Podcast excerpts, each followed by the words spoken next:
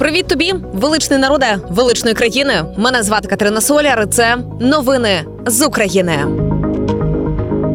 Триває 510-та доба нашого героїчного протистояння ворогу. Доба, яка наближає Україну до перемоги, і доба, яка розпочалася майже з безсонної ночі, бо українці, ну давайте бути чесними, опасивались спати міцно, щоб не пропустити помсти за ту незаконну забудову, яку напередодні надкусили українські дрони камікадзе.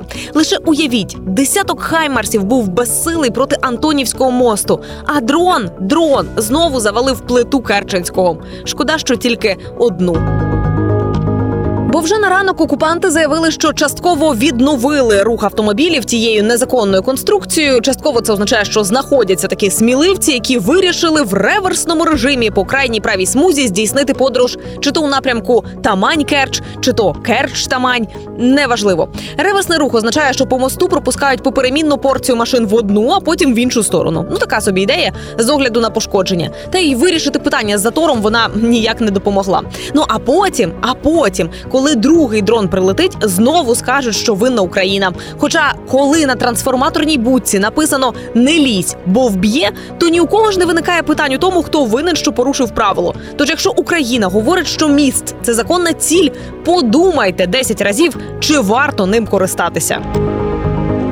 Ну а поки вони мстяться, мстяться, що правда при цьому б'ють не по центрам прийняття рішень, як грозяться, а чомусь по тим регіонам, до яких можуть дотягнутися, чи то намагаються дотягнутися. Таким чином, вночі наші славні котики з сил протиповітряної оборони збили всі шість ракет типу калібр і 25 дронів типу шахет 136 На Одещині уламки збитих ракет і вибухова хвиля пошкодила об'єкт портової інфраструктури і кілька приватних домоволодінь. У власному будинку поранення отримав чоловік похилого віку. Його госпіталізовано і у Миколаєві теж було потрапляння до об'єкту промисловості. Сталося займання. Пожежники оперативно загасили полум'я, і на щастя цього разу обійшлося без постраждалих цей же час наші продовжують наступати на Мелітопольському та Бердянському напрямках за повідомленнями об'єднаного прес-центру Сил оборони Таврійського спрямування. Зокрема, зараз йдуть важкі бої за Старомайорське Донецької області, де наші сили оборони мають значну перевагу. І загалом наші захисники продовжують ведення наступальних операцій на Мелітопольському і на Бердянському напрямках і закріплюються на досягнутих рубежах. Проводять аеророзвідку місцевості, розмінування і заходи контрбатарейної боротьби. Але ті тимчасово існуючі теж знаєте, склавши руки не сидять і навіть більше намагаються перехопити ініціативу на Лимано-Куп'янському напрямку фронту. Наші сили оборони стримують його. Це дані від командування східного груповання військ. І Лимано-Куп'янський зараз є лідером за артилерійськими ударами. Там за добу росіяни 536 разів били різними типами і калібрами артилерії. А також на цьому напрямку відбулося 8 бойових зіткнень і 10 авіанальотів за добу.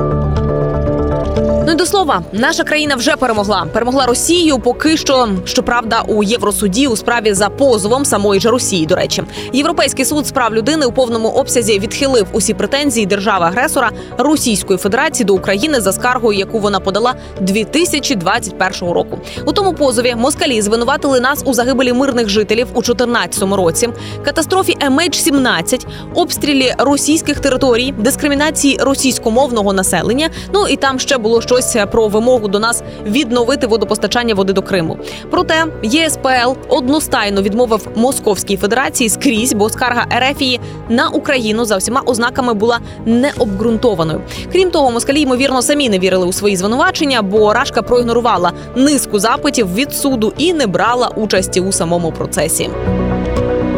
Що тут скажеш? Тільки папір перевели. А він зараз у них на вагу золота буде. З Росії пішов найбільший виробник туалетного паперу шведська компанія Essity. Essity виробляла не тільки туалетний папір Zewa, а й прокладки Libresse, а також підгузки Libero. І з самого початку війни Росії проти України кажуть, вони були повністю зосереджені на виході з того ринку. І от тепер завершили продаж бізнесу. Збиток компанії, щоправда, від угоди з продажу бізнесу в Росії становив 500 мільйонів шведських крон. Це десь 50 мільйонів доларів.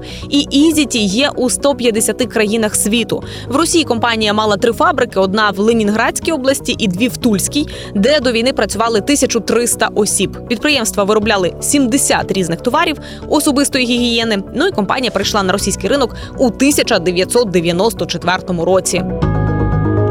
На цьому дякую кожному, хто не втратив силу духу, хто допомагає Україні словом, ділом і коштами, хто підтримує збройні сили України, і наближає нашу перемогу. Давайте конвертуємо нашу лють у донат. Ми сильні, ми вільні, ми незламні, як Україна. З вами була Катерина Соляр. Слава Україні!